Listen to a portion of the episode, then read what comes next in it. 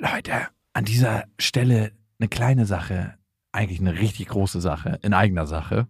Und zwar sind wir dieses Jahr auf Tour Mhm. im September. Und wir sind in München, in Stuttgart, in Köln, in Wien, Frankfurt, Berlin, Leipzig, Hamburg.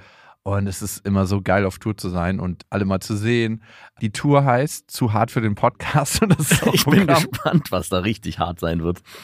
Ja, also es wird viel Interaktion geben, es wird viel zum Lachen geben und die Tour oder das, was dort passiert, entsteht gemeinsam mit euch und ich finde, das ist auch die Magie. Das heißt, bei jedem Tourstop ist es irgendwie anders und Mhm. neu für uns, neu für euch und für uns ist es auf jeden Fall immer sehr, sehr magisch. Also sichert euch jetzt schon die Karten München, Stuttgart, Köln, Wien, Frankfurt, Berlin, Leipzig, Hamburg. Ab jetzt 10% härter und Tickets gibt's ab jetzt auf bestefreundinnen.de und in den Shownotes.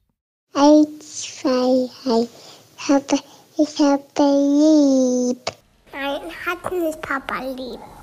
Weil ich das nicht so mag.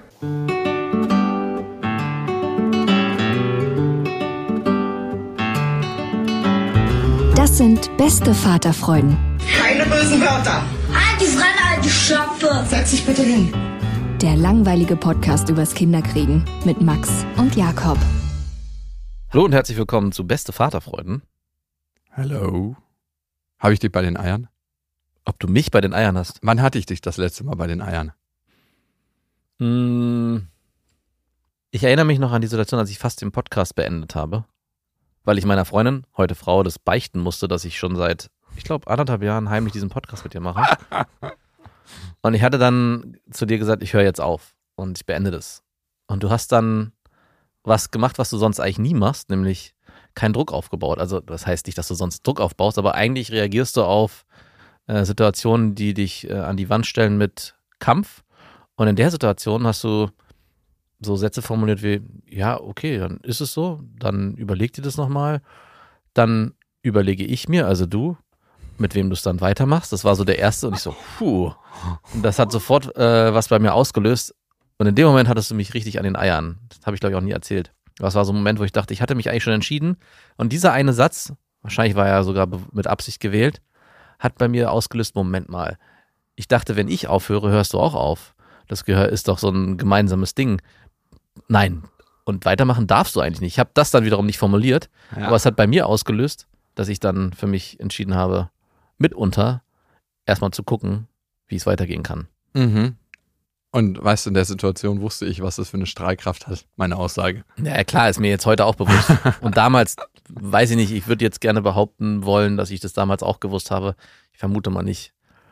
Ja, also ich wusste, dass Druck in der Situation anders erzeugt werden muss. Mhm. Es gab so. ja nicht keinen Druck, ne? Nee, nee. Aber ich wusste, dass du das, was wir kreieren, dass es dir schon wichtig ist und dass es dir am Herzen liegt. Und dass du aber was brauchst, um das zu spüren. Und zwar A, dass es ohne dich weiterleben kann. Ob das funktioniert hätte, sei mal dahingestellt. Ja. Und dass du weißt, dass für mich beide Situationen okay sind. Also, Ja. dass ich nicht zu sehr daran hänge. Das ist natürlich ein billiger psychologischer Trick gewesen. Ich hoffe es. Und ein Teil in mir war auch bereit, den neuen Weg zu gehen. Ja, das habe ich ja gespürt. Ja, genau. Es kann nicht nur Masche sein. Es ist so wie beim Verhandeln. Wenn du einen richtig guten Preis erzielen willst, also ich finde es immer wichtig, dass beide Seiten sich am Ende mit dem Preis wohlfühlen. Nicht so ein Kampfpreis, wo man irgendwie sagt, so, okay, ich habe jetzt absolut geilsten Preis für mich rausgehandelt, aber der andere fühlt sich abgezockt. Ja. Aber wenn du einen richtig guten Preis erzeugen willst, dann musst du auch immer bereit sein, von der Sache wegzugehen. Und Auch beim Dating. auch da, die Frau oder der Mann, vice versa, muss immer das Gefühl haben, der braucht hier nichts. Ja. Ich brauche hier nichts. Ich bin nicht abhängig. Du hast mich nicht bei den Eiern. Das ist immer die beste Situation. Aber manchmal haben einen Menschen bei den Eiern. Und warum heißt die Folge so? Weil ich finde, wenn man mit einer Frau ein Kind hat, das ist zumindest meine Erfahrung, hat sie ein Stück weit an den Eiern. Und man kommt da auch nicht mehr raus. Also du müsstest schon deine Verbindung zum Kind gut kappen, damit du da richtig sauber rauskommst. Ja. Also ich hätte ja heutzutage wahrscheinlich 100 Prozent, 99,5 Prozent, keinen Kontakt mehr mit meiner Ex-Freundin, ne? Ja. 99,5 Prozent. Ja, so hoch ist die Wahrscheinlichkeit. Boah. Ziemlich sicher. Ich kenne mich Boah, und ich meine hätte so gedacht, ich hätte so 70 gedacht. Mm-mm. Ich kenne meine Mechanismen und ich weiß, dass ich zu dem Zeitpunkt, wo ich sie kennengelernt habe, noch nicht reif genug war für die Beziehung, die wir damals hätten führen müssen. Mhm. um das zu durchstehen. Beide. Ich glaube, wir waren beide nicht reif genug.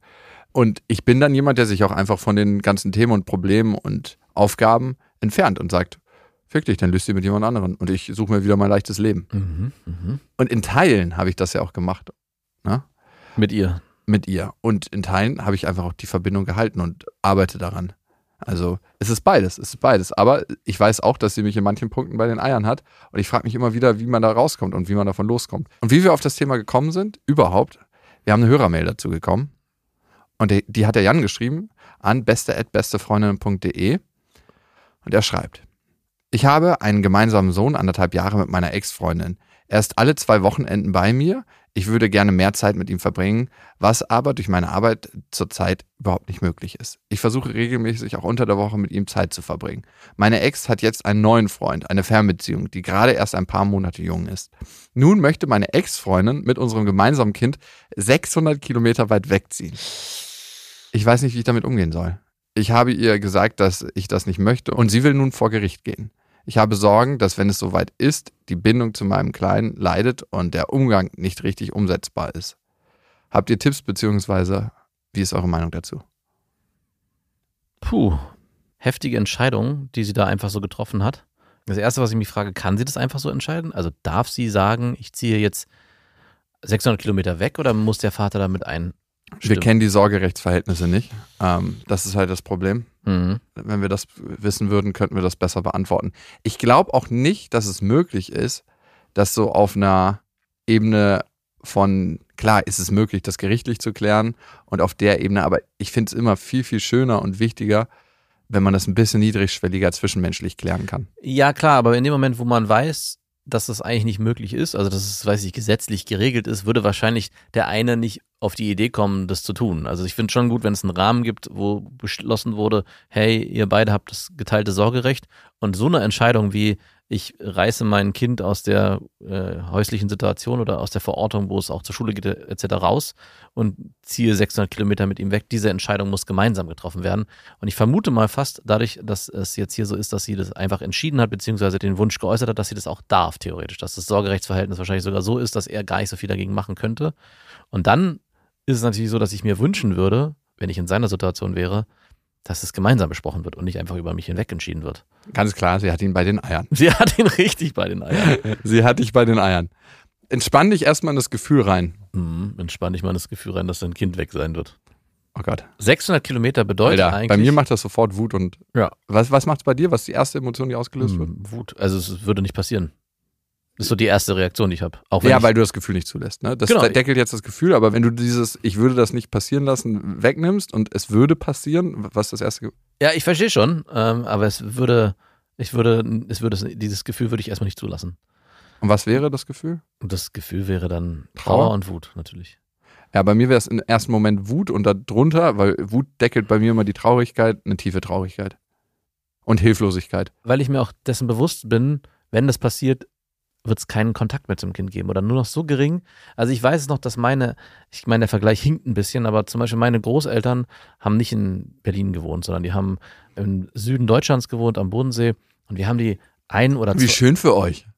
Sehr schön. Boah, die feinen Herren. Ja, es war aber dann, also es war okay. Es war mein, meine Großeltern mütterlicherseits haben in einem großen, ich würde fast schon sagen, marzanischen Plattenbau gewohnt. Okay, Und- das nimmt meine Illusion vom Boden. genau. Und äh, mein Opa von väterlicherseits, da ging es. Der hatte einen Balkon, da konnte man auf den Bodensee gucken, aber auch das war ein Hochhaus. Also es war jetzt nicht, okay, nicht dieses fette Anwesen Nein, am Boden leider mit äh. Wassergrundstück Mhm. und wo man mit seinem Paddelboot äh, über den See zimmern kann.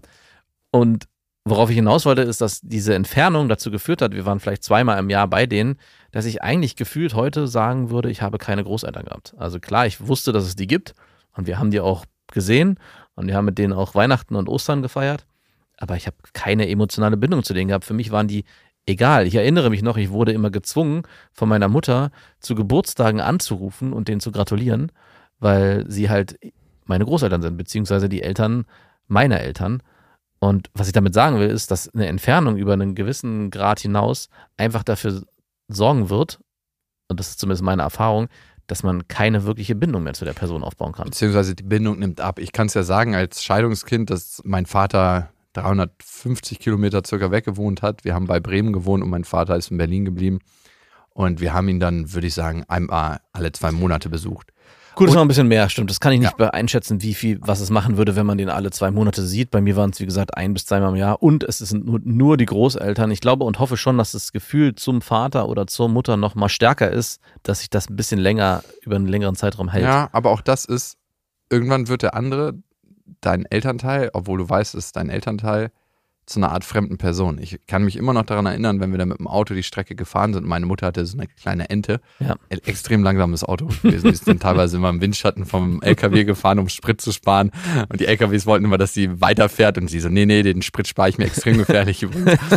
In dem Auto gab es auch hinten nicht für alle Kinder Anschnaller und Kindersitze und so. Das Boah. war sowieso bei meiner Mama nicht so ein ein Thema. Na, das passt schon. Also wir immer in dieser Ente und als wir dann Wie früher das war. Ich, wir haben am Wochenende einen Ausflug gemacht mit den Kindern und ich hatte nur ein, eine Schale für Felix und keinen richtigen Kindersitz. Aber du glaubst nicht, was das für ein Theater gewesen ist. Ich musste nochmal zurückfahren und diesen richtigen Kindersitz holen, weil natürlich Felix nicht in der Schale sitzen darf, weil er noch viel zu klein ist. Und jedes Mal, wenn ich deine Geschichten höre, denke ich so, ja, so war das früher. Ey. Und war auch, ich weiß nicht, ob es okay war, aber alle haben es war auf jeden Fall so. Es war auf jeden Fall so. Wir mussten uns auch eigentlich nie anschnallen. Also das weiß ich auch noch. Ja, es ist doch so ätzend, weil dann kann man gar nicht hinten rumtoben. Ja, also dass mein Vater den Vordersitz ausgebaut hat, damit wir dr- vorne eine Spielsitze Mhm, die. Geschichte kenne ich noch. Genau, und bei der Ente war es immer so, dass wir uns auf dem Rücksitz stellen durften im Sommer und dann äh, mit dem Kopf rausgucken durften während der Fahrt. Mhm. Ey, wenn es da einen Frontalaufprall gegeben hätte, wir wären einfach geköpft. Ja. Also, weil das war auch so eine Metallstange, an der wir uns, die war auch so scharf zu unserer Seite, so klack, pam. Nein. Nein, auf jeden Fall weiß ich immer noch, wie wir bei meinem Vater dann angekommen sind und es war so ein längerer, dunklerer Flur und der hat aufgemacht und es war halt kurz immer so die Aura des Fremden. Ich weiß, es ist mein Vater und Ja. ich weiß, wir verbringen jetzt Zeit, aber so richtig Bezug habe ich zu der Person nicht. Also so, dass man auch in den Arm genommen werden wollte, Ja. weil der, der, das war irgendwie so, so abstrakt, so, das ist jetzt jemand, klar, mein Vater, aber eigentlich ist es mein Erzeuger. Aber es ist ein sehr ähnliches Bild, was du beschreibst, was ich auch erlebt habe mit meinen Großeltern. Jedes Mal, ich erinnere mich noch, als Kind, wenn ich in die Wohnung reingegangen bin, war es kalt für mich. Es war so, was soll ich hier eigentlich? Und dann kamen diese schmatzigen, faltigen Münder auf einen zu, die dann irgendwie, ah, mein Kleiner. Und die, meine Großeltern haben wirklich auch noch dieses Kneifen in die Backe gemacht. Der berühmte. Ey. Und diese Wohnung, jedes Mal, wenn ich da reingegangen bin, dachte ich so, oh, und das roch auch so unangenehm. Gut, das war bei deinem Vater hoffentlich nicht so, ich weiß Nee, nicht. Da wurde kein äh, Kölschwasser benutzt oder so. Das roch einfach leicht nach Verwesung. Und Gut, die, haben sich schon auf die Beerdigung Oh, vorbereitet. Die Eltern meiner Mutter waren auch so verdammt alt, ey. Das war um mein, jedes Mal, wenn ich so alte Menschen sehe, denke ich, puh, ich glaube, es gibt irgendwann so ein Haltbarkeitsdatum für Kinder. Ab dem Alter sollten Omas nicht mehr auf Kleinkinder losgelassen werden dürfen. Weil ich jetzt mal, wenn ich diese Eltern, das war immer, die waren immer so krass faltig und diese Hände, als ich verstehe schon diese Hexengeschichten aus den Märchen, mit dann diese Gretel, also, äh, dä. jedes, äh, Versuchen wir immer die, die junge Frische aus den Wangen der Kinder zu kneifen. Ja, dieses Märchen Hänsel und Gretel, wo äh, Gretel den Stock raushalten muss, damit äh, dieses, die Hexe denkt, dass sie immer noch so dürr ist. Ich sehe immer diese Hände, diese Hexe vor mir, wenn meine Oma mütterlicherseits uns in den Arm genommen hat, mit, mit ihren Händen unser Gesicht in die Hände genommen hat. Und dachte mir so, oh, ich will nicht. Als, Ja, und das hat aber auch was mit der Entfernung zu tun, dass du es nicht Klar. gewohnt bist. ja, Weil genau. Meine Mutter ist jetzt nicht so alt. Also meine Mutter sieht auch nicht aus wie eine Oma oder so. Meine Mutter ist halt eine, eine Frau. Eine, äh, gehobenen Alters, sagt man so. Eine reife Frau. eine reife Frau, aber meine Tochter hat extreme Anziehung zu ihr und ist total gerne Ja. bei ihr, aber die verbringen auch sehr viel Zeit miteinander. Ne? Genau. Und es ist immer die Zeit. Also, Jan, auf dich zu sprechen, es ist schon extrem wichtig, wie viel Zeit man mit seinem Kind tatsächlich verbringt. Und nicht nur, was man macht, sondern dass man einfach was macht. Das merke ich auch mit meiner Tochter und mit meinem Verhältnis und mit meiner Bindung zu ihr. Je mehr Zeit ich mit ihr verbringe, desto tiefer wird die Bindung. Mhm. Also je mehr ich auch tatsächlich mit ihr bin. Und das ist super, super erstaunlich, dass Zeit wirklich wie ein steter Tropfen ist, der den Stein der Beziehung hüllt. Erlebe ich auch bei den Großeltern von Felix und Marie. Die Eltern von meiner Freundin, zu denen sind sie auch so zugewandt, dass es sogar so weit geht, dass sie manchmal lieber bei denen sind als bei uns. Das kann ich auch verstehen. Ich bin auch lieber bei ihr als bei euch. Ja, Dankeschön. Und ich erinnere mich dann immer wieder an meine äh, Vergangenheit. Das wäre niemals denkbar gewesen, dass ich lieber bei meinen Großeltern gewesen wäre. Ich wollte immer weg.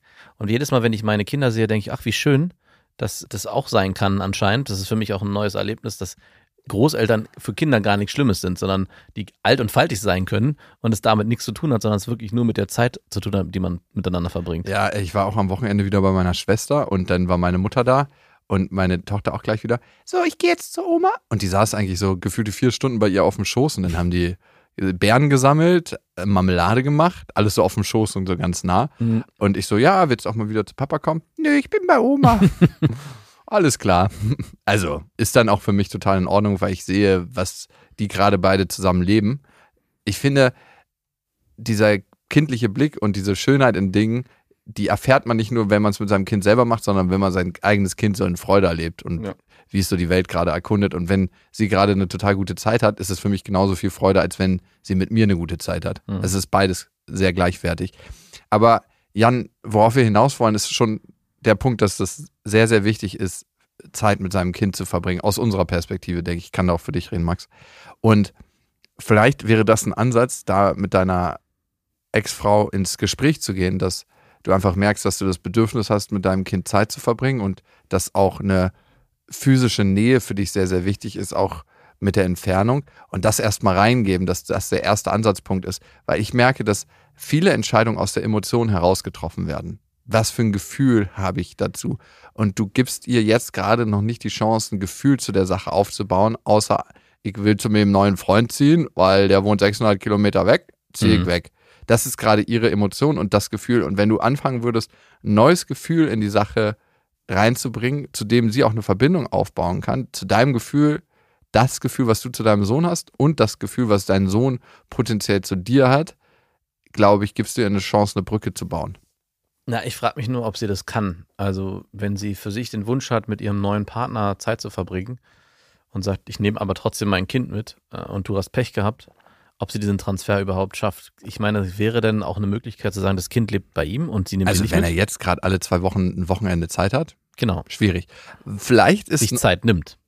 ja, das stimmt. Also das lese ich auch immer raus. Mein Also- Beruf Zeit nehmen. Also es wäre ja wirklich mal vielleicht auch, um auch deiner Partnerin nochmal ein anderes Gefühl dafür zu geben, die Situation umzukehren und zu sagen, hey, ich verstehe dein Bedürfnis, dass du mit deinem Freund zusammenziehen willst, aber wir entwurzeln unser Kind jetzt nicht, was hier vielleicht Großeltern hat oder vielleicht auch bald Freunde, vielleicht geht es auch schon in die Kita und hat da auch schon Anknüpfpunkte gefunden und sein Lebensumfeld findet hier statt. Lass uns doch das Kind bei mir belassen und du ziehst mit deinem Freund weg und es ist dann alle zwei Wochen bei dir. Und Mm, einfach nur für, die Perspektive übernehmen. Einfach nur für die Perspektive, gar nicht. Ich meine, es kann natürlich auch extrem zur Konfrontation führen und dazu führen, dass sie sagt, bist du verrückt und das ist mein Kind oder was weiß ich. Aber vielleicht schafft sie das dadurch, den Perspektivwechsel hinzubekommen.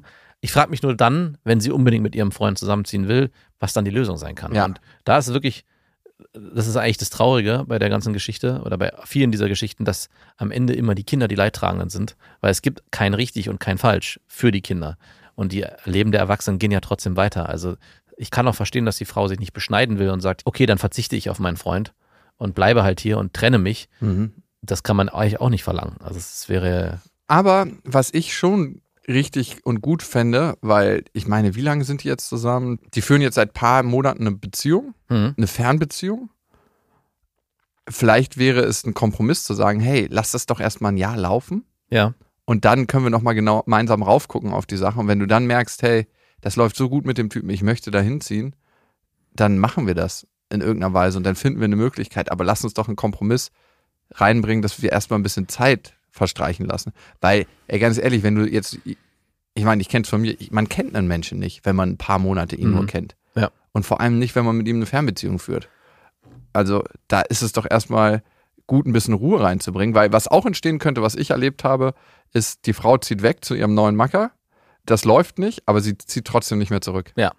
Und das wäre natürlich blöde für dich. maximal. Darum vielleicht den Kompromiss der Zeit finden, Hilfe zur Perspektivübernahme, auf jeden Fall Verständnis zeigen. Ich glaube, wenn du jetzt anfängst, Druck aufzubauen, und das ist eine Situation, die ich lange, sehr, sehr lange falsch gemacht habe, erzeugt das genau das Gegenteil. Genau, es treibt sie eigentlich eher weiter weg. Ja, genau, weil sie dich emotional nicht greifen kann mehr. Das ist dann, kommt Wut und Wut ist immer Trennungsenergie.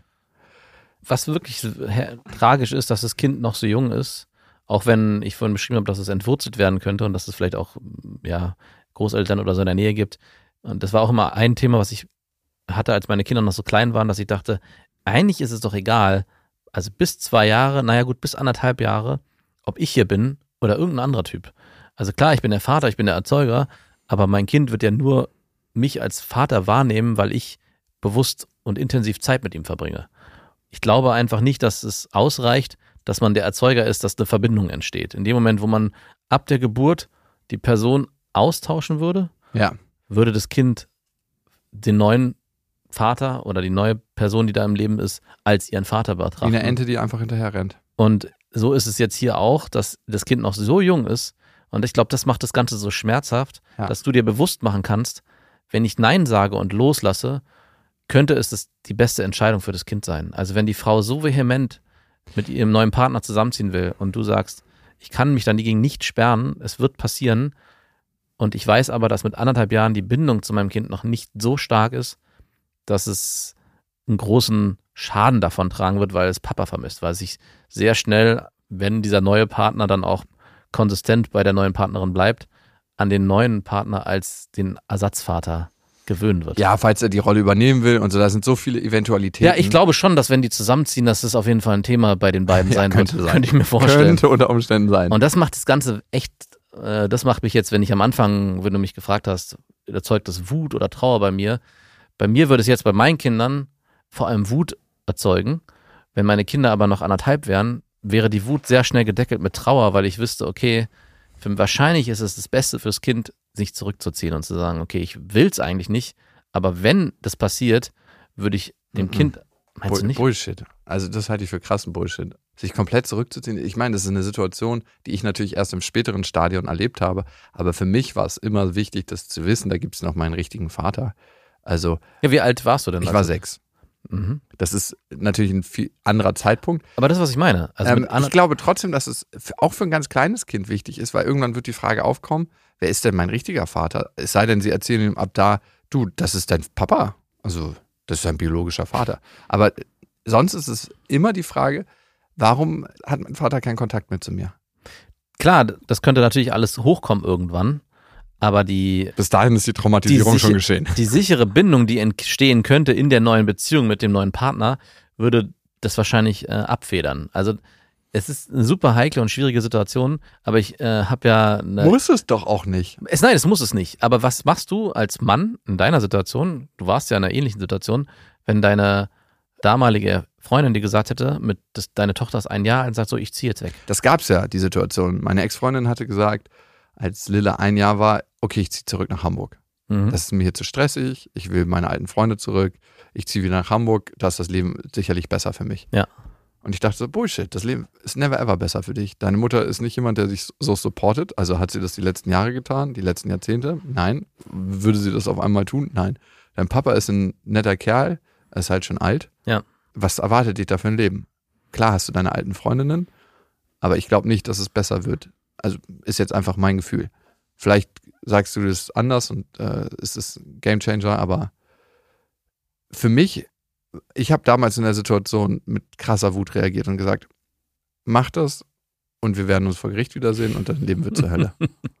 Hat sie deswegen dann sich dagegen entschieden? Mhm. Sie hat Weswegen sich dagegen entschieden, weil ich dann noch eingelenkt habe, glaube ich. Und weswegen hat sie sich dagegen entschieden? Also wenn sie jetzt sagt, Das war meine erste Reaktion ne? und das hat den krassesten Shit ausgelöst. Mhm. Also ich kenne es, dass ich in vielen Situationen früher mit Drohungen reagiert habe, weil das Ja. war so mein Mechanismus zu sagen, mach das und dein Leben wird zur Hölle. hm, Also ich wäre ziemlich sicher vor Gericht gegangen Ja. und hätte alle Möglichkeiten ausgespielt. Also ich hätte da richtig dafür gekämpft, dass das nicht passiert. Aber ein anderer Teil in mir konnte auch loslassen und sagen, hey, dann kaufst du dir eine Bahncard, pendelst zwischen Hamburg und Berlin und versuchst dich auf die neue Lebenssituation einzustellen. Und dieser Teil hat es mir ermöglicht, freier mit ihr umzugehen in der Situation. hm, Und dann ist eine Sache reingekommen, wo ich gemerkt habe, hey, ich möchte dir nicht dein Leben verbieten und das Leben, was du führen möchtest. Ich möchte aber auch einen Platz in dem Leben unserer Tochter haben.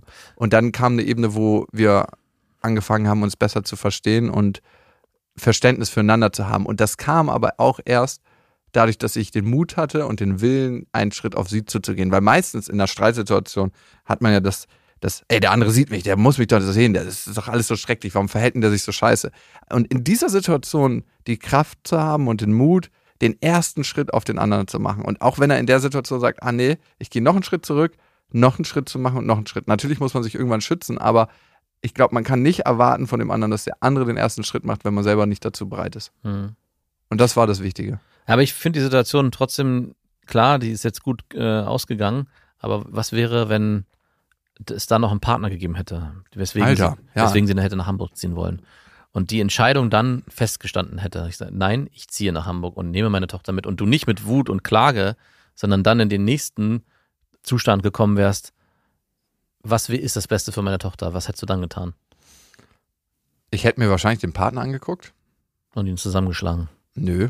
Äh, Wenn er mir nicht gefallen hätte, hätte ich auf jeden Fall ihn mir mal vorgeknüpft. Mhm, aber natürlich. ich hätte ihn jetzt nicht zusammengeschlagen, aber ich hätte mir schon mal zur Seite genommen. Was fällt dir eigentlich ein, meine Tochter zu? Nicht ohne meine Tochter. Ja, ich, also ich hätte ihn mir auf jeden Fall äh, mal zu einem Gespräch zur Seite genommen. Und jetzt ist er der beste Partner und Ersatzvater für deine Tochter, den du hättest wünschen können.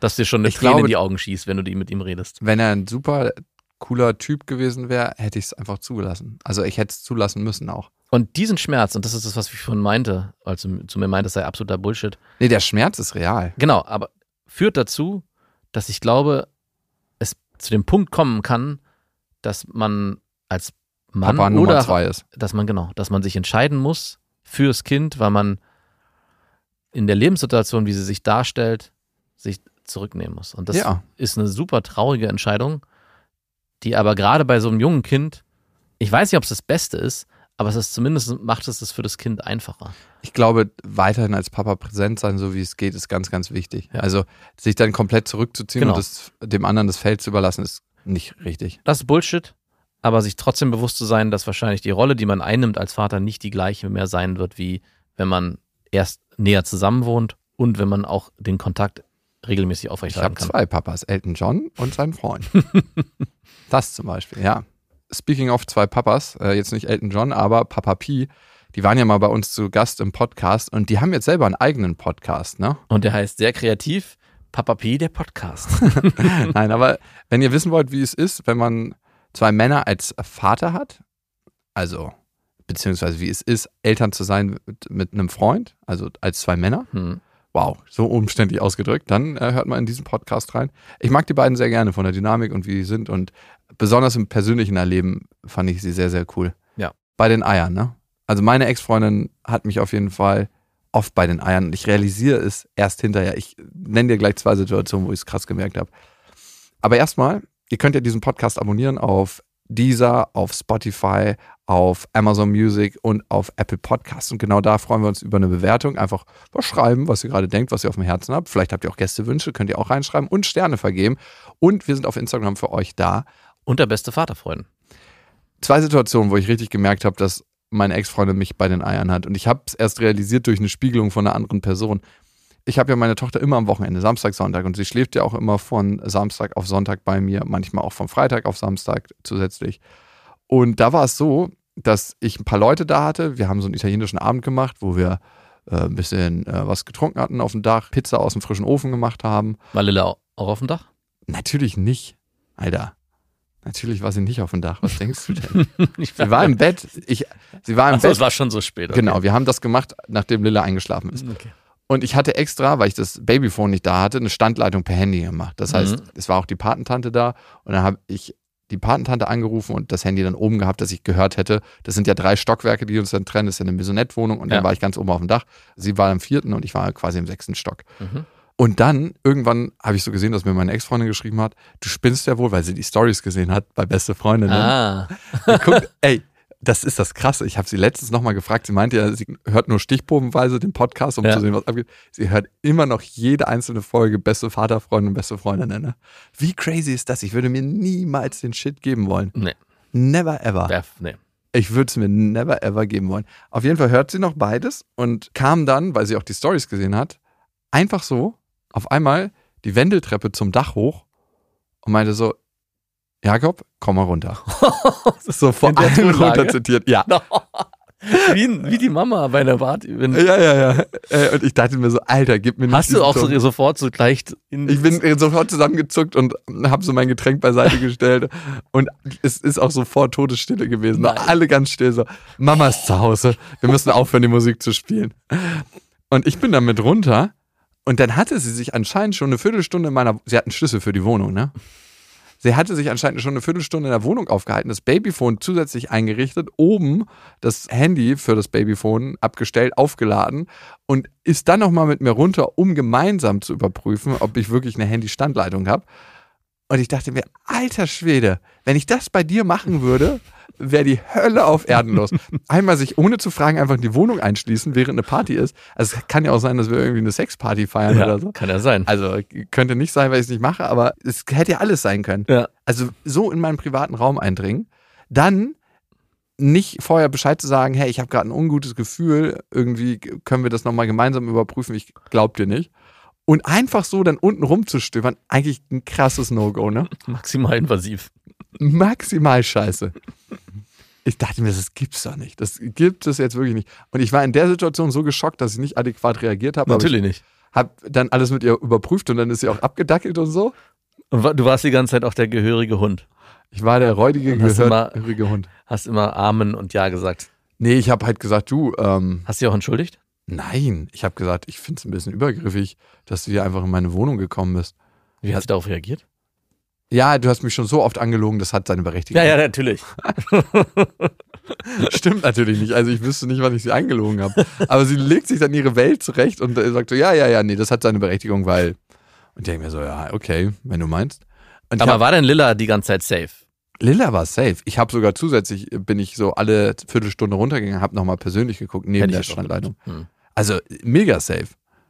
Vor allem hat sie auch das Fenster aufgehabt und ich würde sie sogar durchs Fenster hören, nicht nur übers Handy. Also ich frage mich wirklich, was abgeht in ihrem Naja, Kopf. also für mich ist, hört sich das so an, dass sie wirklich gar kein Vertrauen in dich hat, sie hat zero Vertrauen. dass du dich gut um Lilla kümmerst. was geht bei ihr ab? Und dann denke ich mir so, guck doch mal auf dein Leben. Also guck, was ich für dich kreiert habe, also materiell Mhm. und wie ich mich um Lilla kümmere, mit was für ein Commitment und was mir wichtig ist und wie ich dafür sorge, dass sie gut versorgt ist, was ich für sie koche, wie ich sie zu Bett bringe, was ich ihr vorlese, wann ich sie abhole, wie pünktlich ich sie abhole, was ich ihr für Werte vermittel. Guck da mal rauf, ey. Dich hättest weitaus schlechter treffen können mit einem Papa. Also du hättest wirklich die Hölle auf Erden kriegen können. Der Spruch hätte von meiner Mutter kommen können. Oh ja. Das hätte, Oh es ja. gibt noch andere, denen geht's schlechter. Oh ja, sorry, okay. Streich das bitte aus deinem Gedächtnis. Äh, scha also äh, Mega Schaden, ne? mir, genau, bei mir kommt sofort die Emotion, ich weiß nicht, schade ist keine Emotion, aber Doch. die schade Emotion hoch. Und ich hatte das teilweise auch am Anfang unserer Beziehung, aber eher aus der Angst und Sorge meiner Freundin, dass ich es halt nicht hinkriege. Und da gab es halt so Überprüfungsphasen. Und dann, als sie sich, ich habe dann auch nicht so reagiert, dass ich äh, mit Konfrontation reagiert habe, sondern gesagt, ja, du, ich krieg das schon hin. Und teilweise ist es vielleicht auch berechtigt, weil ich bestimmte Sachen natürlich erst lernen muss, gerade am Anfang. Aber als sie dann verstanden hat, okay, nein, ich krieg das hin und mache es auf meine Art. Und ich finde, das ist auch ganz wichtig. Mhm. Nochmal ein Unterschied, auch in der Fürsorge fürs Kind zu haben als Eltern. Der eine ist halt vielleicht nicht bei jeder Kleinigkeit parat und springt und liest dir den Wunsch von den Lippen ab und der andere ist vielleicht ein bisschen anders und die Kinder holen sich dann auch das, was sie brauchen. Aber beides hat seine Berechtigung und beides ist, Das sieht sie nicht. ist genauso gut. Und das finde ich so schade, dass es halt auch bei dir als Vater etwas anders sein darf als bei ihr als Mutter. Und Also, trotzdem gleich gut umsorgt. Ich nenne dir mal ein Beispiel. Wenn ich ein ganzes Wochenende im familiären Kontext verbringe mit meiner kleinen Schwester, meiner großen Schwester, meinem Vater, meiner Mutter, den fünf Kindern, die dann dazukommen, also richtig groß Family, ist es so, dass sie sagt, du kannst nicht mit Lilla alleine Zeit verbringen. Und ich denke mir so, wie schön ist es bitte, so eine Großfamilienerfahrung Natürlich. zu machen für unsere Tochter. Und Ich kann, es da, ja, ich kann das hören, was du sagst, aber ich fühl's nicht. und was es ja auch tut, ist dich als Vaterfigur ganz anders stärken in ihren Augen. Also du bist halt nicht der Vater, der alleine mit seiner Tochter unterwegs ist und immer irgendwie Programm machen muss, sondern du hast eine gesunde Beziehung zu deiner Familie und das sieht ja Lilla auch. Also das ist ja nichts, was man abwerten müsste, sondern eigentlich eher aufwerten müsste, weil es was Das hatte sie nie. Das hatte sie Ah. selber nie und kann es deshalb vielleicht auch Ah, nicht okay. wahrnehmen. Also es ist ziemlich krass und ich habe einen Mechanismus bei mir jetzt gerade erkannt, der uns quasi auch in die Trennung getrieben hat. Das ist der Schlüsselmechanismus, Der dass du, Schlüsselmechanismus. ihr, dass du ihr keinen Schlüssel mehr gibst. Ja, das ist vielleicht eine Sache. Nee, ich habe ihr später eine Nachricht geschrieben und gesagt, du, das war für mich auf jeden Fall eine Grenzüberschreitung. Wenn wir sowas nochmal haben, schreib mir vorher, dann können wir darüber reden und das klären. Aber ich möchte nicht, dass du einfach ungefragt in meine Wohnung kommst. Ja. Fertig. Und? Hat sie mit mega Hass reagiert und gesagt, du kommst jetzt ab jetzt auch nicht mehr in die Wohnung und holst Lilla an der Türschwelle ab. Und ich dachte mir so, okay, ähm, können wir so machen. Also Da frage ich mich auch manchmal, was abgeht. Die nächste Situation, die wir hatten, war, dass Lilla ähm, versehentlich, die soll ja tagsüber keinen Mittagsschlaf mehr machen, aber sie hat dann, ist im Auto eingenickt, ne? Und dann geht sie halt extrem spät ins Bett, so um neun. Sonst geht es um sieben und dann ist sie halt um neun im Bett und springt halt noch die ganze Zeit rum, was Ja. natürlich, wenn du eine andere Abendgestaltung hattest, ähm, ein bisschen problematisch ist. Und dann, ich wusste schon, dass es Shit gibt, aber ich kann sie dann nicht wach halten, während ich Auto fahre. Und außerdem sehe ich den kleinen Körper, der müde ist und dann will der wegpennen und dann ist es so. Auf jeden Fall ist sie eingeschlafen, ich habe sie abgegeben und habe dann so gesagt, und übrigens, weil ich es ein paar Mal verschwiegen hatte und sie sich dann gewundert hatte, Sehr gut. Hä, warum schläft denn Lilla nicht? Kann das sein, dass sie Mittagsschlaf gemacht hat? Und ich so, nö, wusste ich jetzt nicht. Darum, ich sag's einfach ehrlich und, Ja. und hab dann so, hey, und übrigens, Lilla ist vorhin im Auto eingeschlafen für 20 Minuten. Länger war es auch nicht, ne? Und ich habe sofort ihr Gesicht gesehen und sie wollte gerade anfangen, mir Shit zu geben. Und dann habe ich gesagt, Lilla, gibst du Papa noch ein Küsschen? Tschüss, mach's gut. Das heißt, ich habe sie komplett ignoriert, ne? Ja. Und das habe ich auch irgendwann, wenn sie mir angefangen hat, Shit zu geben in unserer Beziehung und äh, eine krasse Laune geschoben hat, in unserer Beziehung gemacht. Das war übrigens der Trennungsgrund, dass sie nicht Mhm. mehr wahrgenommen wurde von mir.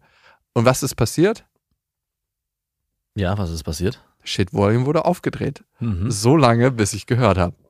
Das heißt, sie hat mir Terrornachrichten geschrieben, so von wegen, okay, du willst jetzt ab jetzt, dass jedes Mal, wenn Lilla zu dir kommt, dass sie Mittagsschlaf gemacht hat? Können wir gerne so machen. Ach so, dann wird das Spieß umgedreht und du kriegst auch ein Mittagsschlafkind. Also es wird einfach Shit Volume aufgedreht, so lange, bis sie meint, dass ich sie höre. Und ich habe darauf dann auch nicht mehr reagiert. Ich, ich schreibe dann einfach gar nicht mehr zurück. Ich lasse das dann einfach so versanden, bis sie sich wieder beruhigt hat. Das dauert dann meistens so einen Tag und dann kann man wieder normal mit ihr reden. Aber was von mir viel, viel cleverer wäre in der Situation, einfach da zu bleiben und zu sagen, hey, ähm, Lille hat einen Mittagsschlaf gemacht, es kann sein, dass sie heute, und dann gibt sie mir halt fünf Minuten irgendeine Laune Ja. zu wissen, dass die Laune nichts mit mir zu tun hat. Aber ich konnte es ganz, ganz lange nicht ertragen, diese Stimmung. Ja. Und habe mich daraus immer rausgezogen, weil ich mich für diese Stimmung verantwortlich gefühlt habe. Und seitdem ich mich weniger dafür verantwortlich fühle und den Mechanismus erkenne, möchte ich anders handeln. Mhm. Möchte ich. Habe ich jetzt ein paar Mal gemacht, möchte ich in Zukunft weitermachen. Also, was ich so ein bisschen schade finde an der ganzen Situation ist, dass das Kind da so explodiert ist, dass man halt über das Kind entscheidet und sagt, ja, es hat Mittagsschlaf gemacht, sorry, und dann wird aus Sorry habe ich auch nicht gesagt, Nee, weil nee. ich muss mich dafür nicht entschuldigen. Genau, um, und dann wird ausgerastet. Also klar, ich bin auch nicht begeistert davon, wenn das passiert. Es passiert zum Glück bei Felix überhaupt nicht, weil er nicht im Auto schläft. Ähm, Jawohl. da mache ich drei Kreuze, bei Marie war das anders. Und äh, mittlerweile, wenn es aber doch mal passiert, dass Felix einschläft und dann meine Frau mir sagt, ey, übrigens, du bringst ihn heute ins Bett, das wird heute später, weil er hat heute irgendwie, keine Ahnung, in der Kita geschlafen, dann verdrehe ich zwar einerseits die Augen, aber das nächste, was ich mache, ist dann auf Felix zuzugehen und sagen, hey Felix, du hast Mittagsschlaf gemacht, wird wohl heute etwas später. Dann, keine Ahnung, spielen wir am Abend noch was. Also, dass man das Kind sozusagen sofort integriert in die Situation und dem auch mitteilt, es ist nicht schlimm, dass das passiert ist. Weil ich meine, klar, das Lilla kriegt es vielleicht nicht direkt mit, aber es wird bestimmt auch mal Situationen, wo sie das mitkriegt, dass sie vielleicht auch denkt, ich habe was Falsches gemacht. Also irgendwann kommt sie vielleicht auch in ein Alter, wo sie die Situation besser versteht und mitkriegt, dass ihr als Eltern euch über sie streitet, beziehungsweise Entscheidungen, die sich um sie drehen und sie irgendwann das Gefühl hat, okay, ich kann vielleicht auch was dagegen tun. Mhm. Und wenn ich mich dann falsch verhalten hätte, wie ich bin eingeschlafen, bezieht sie die Schuld vielleicht auf sich. Das fände ich so ein bisschen schade. Und das ist das, was wir auch immer versucht haben, dass wenn es Situationen gab, die für uns nicht cool waren, wie das ist ein klassisches Beispiel, das Kind schläft in der Mittagszeit und der eine muss dann irgendwie länger wach bleiben, Das dritte Gebot, du sollst nicht schlafen. dass das Kind dafür aber keinen Nachteil hat, dass man trotzdem den Abend natürlich entsprechend äh, angenehmer gestaltet und dann auch nicht darauf genervt reagiert und vielleicht sogar sagt, oh ey, dich lasse ich jetzt darunter leiden, weil mein Partner es nicht hinbekommen hat, dich schlafen zu lassen. Nee, das wird- nicht passieren. Nee, nee, das muss ich auch sagen, sie überträgt das, glaube ich, nicht an Lilla. Also Also indirekt habe ich jetzt schon das Gefühl, tut es es aber schon in Naja, sie Situation. spürt ja die Spannung zwischen. Genau. Also allein, sie kann ja Sprache verstehen und der Mittagsschlaf von ihr hat diesen Streit Genau. in ihrer Welt ausgelöst. Und da ist sie ja schon das im, ist der krasse genau, Scheiß-Twist. Und, und sie ist ja schon im Alter, wo sie das versteht. Und Ja, ja, ja. Nee, also äh, ob sie es versteht oder nicht, sie spürt die Energie. genau, und sie hört die Wörter und ich glaube auch, dass Sie sie versteht die Wörter, ja klar. Genau. Ja, ich meine genau, aber Stimmt, darüber habe ich mir gar keine Gedanken gemacht, dass sie das ja mitkriegt. Und Mittagsschlaf jetzt vielleicht koppelt mit, meine Eltern streiten sich, wenn ich Mittagsschlaf mache. Ich habe Schuld, das ist ja immer das. ich habe Schuld, darum geht es ja. Gar nicht so sehr, dass sie das unbedingt versteht, was da jetzt genau passiert, dass sie, aber ich habe Schuld. Ich bin Grund für den Streit. genau. Alter Schwede. Das ist ja traurig. Und vielleicht kannst du das nochmal für die Zukunft immer wieder, es war auch eine unfaire Taktik, aber zu überlegen, wenn Situationen passieren und du machst ja nichts, um deiner Tochter bewusst zu schaden, sondern Situationen entstehen und passieren. Und wenn äh, Auch um meiner Ex-Freundin nicht bewusst zu Natürlich. schaden. Und wenn sowas eintritt, sich immer darauf zu beziehen, hey, ich habe für Lilla das Beste gewollt und in dem Moment habe ich mich dafür entschieden, das Beste für Lilla ist, dass ich sie jetzt einschlafen lasse. Und Ich es, kann das auch nicht anders. Wie soll ich das denn machen? genau, und das auch zu formulieren, meine ich. Und vielleicht geht es über den Weg, wird die Aggression dann nicht bei dir abgeladen. Wo dann? Ja, hoffentlich nirgendwo, sondern es entsteht dann hoffentlich ein Verständnis. Ah, okay. Das wäre der, das Wunschszenario. Aggressionsabladeplatz. Sie ist hier nicht vorhanden, sondern die Selbstreflexion muss eintreten. Über was rege ich mich eigentlich gerade auf? Ich rege mich eigentlich darüber auf, dass ich heute Abend nicht für mich habe, sondern ich muss mehr Zeit mit meiner Tochter verbringen, beziehungsweise ich muss Abstriche machen mit meiner Abendplanung und deswegen bin ich sauer auf den Gegenüber, den ich zur Verantwortung ziehen kann, weil ich meine Tochter nicht in Verantwortung ziehen möchte, weil es natürlich meine Tochter ist.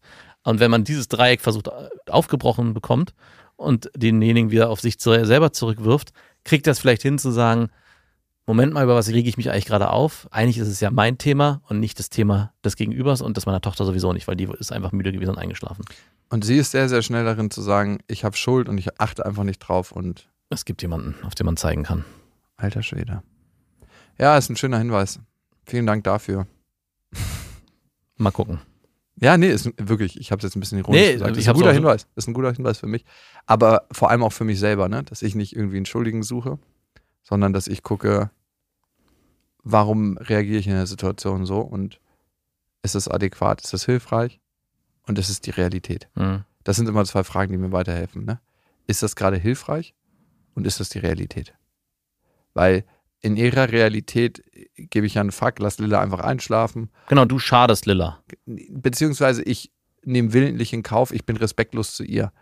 Zu Lilla oder zu deiner Ex-Freundin? Um Lilla geht es da gar nicht. Es geht immer um unsere Beziehung. Ich Genau. bin respektlos zu ihr, dass ich ihre Zeit nicht wertschätze und mir scheißegal Genau, ist, ob und- die abends aufpassen muss. Und der Fokus müsste eigentlich sein, es geht ja am Ende bei eurer Beziehung nur um Lilla. Und in dem Moment, wo du. ja, ich, das ist immer so das Leichte. Es geht nie nur um das Kind bei einer Beziehung. Nein, aber in den Konfliktsituationen, die entstehen ja aus den Fehlverhalten, das du an den Tag legst, was du mit Lilla angeblich in ihren Augen vollzogen hast. Das ist Mhm. so das, was ich jedes Mal raushöre, wenn du so eine Situation beschreibst und sich da vielleicht versuchen, einen Grund zu entspannen und zu sagen und immer wieder umzumünzen, hey, ich habe das getan, weil ich der Meinung war, es ist das Beste fürs Kind gewesen. Mhm, mhm. Und vielleicht kommt man so aus dieser Schleife raus. Weil das ist ja am Ende dein Wunsch, aus dieser Streit-Schuld-Schleife rauszukommen. Total. Also wir werden auch ziemlich sicher nochmal eine Familientherapie zusammen machen. Sehr gut. Also ich habe ja letztens die Situation gehabt, wo ich sie gefragt habe, ob wir wirklich ein Leben lang so miteinander umgehen wollen. Weil ich würde mir wünschen, dass wir liebevoller miteinander umgehen. Wenn nicht für uns, dann eben für unsere Tochter, die uns jeden Tag zusammen sieht. Und da meinte sie ja. Ui, ich bin gespannt. Ja, ich auch, weil so eine Streits können dazu führen, dass sie sagt so, ah nee, hat ja eh keinen Zweck. Ja, stimmt. Aber mal sehen. Mal sehen. Das waren Beste Vaterfreuden mit Max und Jakob. Jetzt auf iTunes, Spotify, Deezer und YouTube. Der 7-One-Audio-Podcast-Tipp. Hallo, ich bin Lynn. Und ich bin Leo. Ihr kennt uns vielleicht schon vom True Crime Podcast Mord auf Ex. Eigentlich sprechen wir da ja jede Woche über Verbrechen. Mhm. Aber da gibt es ja noch ein anderes Thema, das die Menschen und uns schon immer fasziniert hat. Die Liebe. Krasse Geschichten, die wirklich passiert sind. Bonnie und Clyde zum Beispiel. Cleopatra und Caesar Oder Diana und Charles. oder halt Camilla. Liebe gibt's bei True Love aber auch nicht nur im klassischen Sinne. Es geht auch um Familie, um die Liebe zum Beruf oder sich selbst oder Freundschaft. Am besten sind ja auch eh die Filme, wo dann am Ende steht, nach einer wahren Begebenheit. Mhm. Das sind so Geschichten, die kannst du dir eigentlich gar nicht ausdenken. ja. Und das gibt's jetzt eben als Podcast. Und das Ganze heißt True Love. Ja, der Name sagt's eigentlich schon. Aus True Crime wird True Love. Krasse Geschichten, Plot-Twist und verrückte Protagonisten. Es ist also in anderen Worten ein Podcast für alle, die True Crime hassen, aber auch für alle, die True Crime lieben. Macht euch bereit für ein neues Podcast-Genre, True Love. Oh, ich kann es gar nicht abwarten, euch die Geschichte zu erzählen von zum Beispiel dem Jungen, der nach seiner Mutter gesucht hat. Jahrelang, auch wenn ich wahrscheinlich dabei heulen werde. Oder die Geschichte von Sissy. Also der Film ist nichts dagegen. Ab dem 20. Oktober, überall wo es Podcasts gibt, True Love. Echte Geschichten, wahre Liebe. Voller Werbespruch, oder? Ja, aber es ist ja auch schön. Der Podcast macht ja glücklich. Ja, deswegen jetzt am besten direkt abonnieren.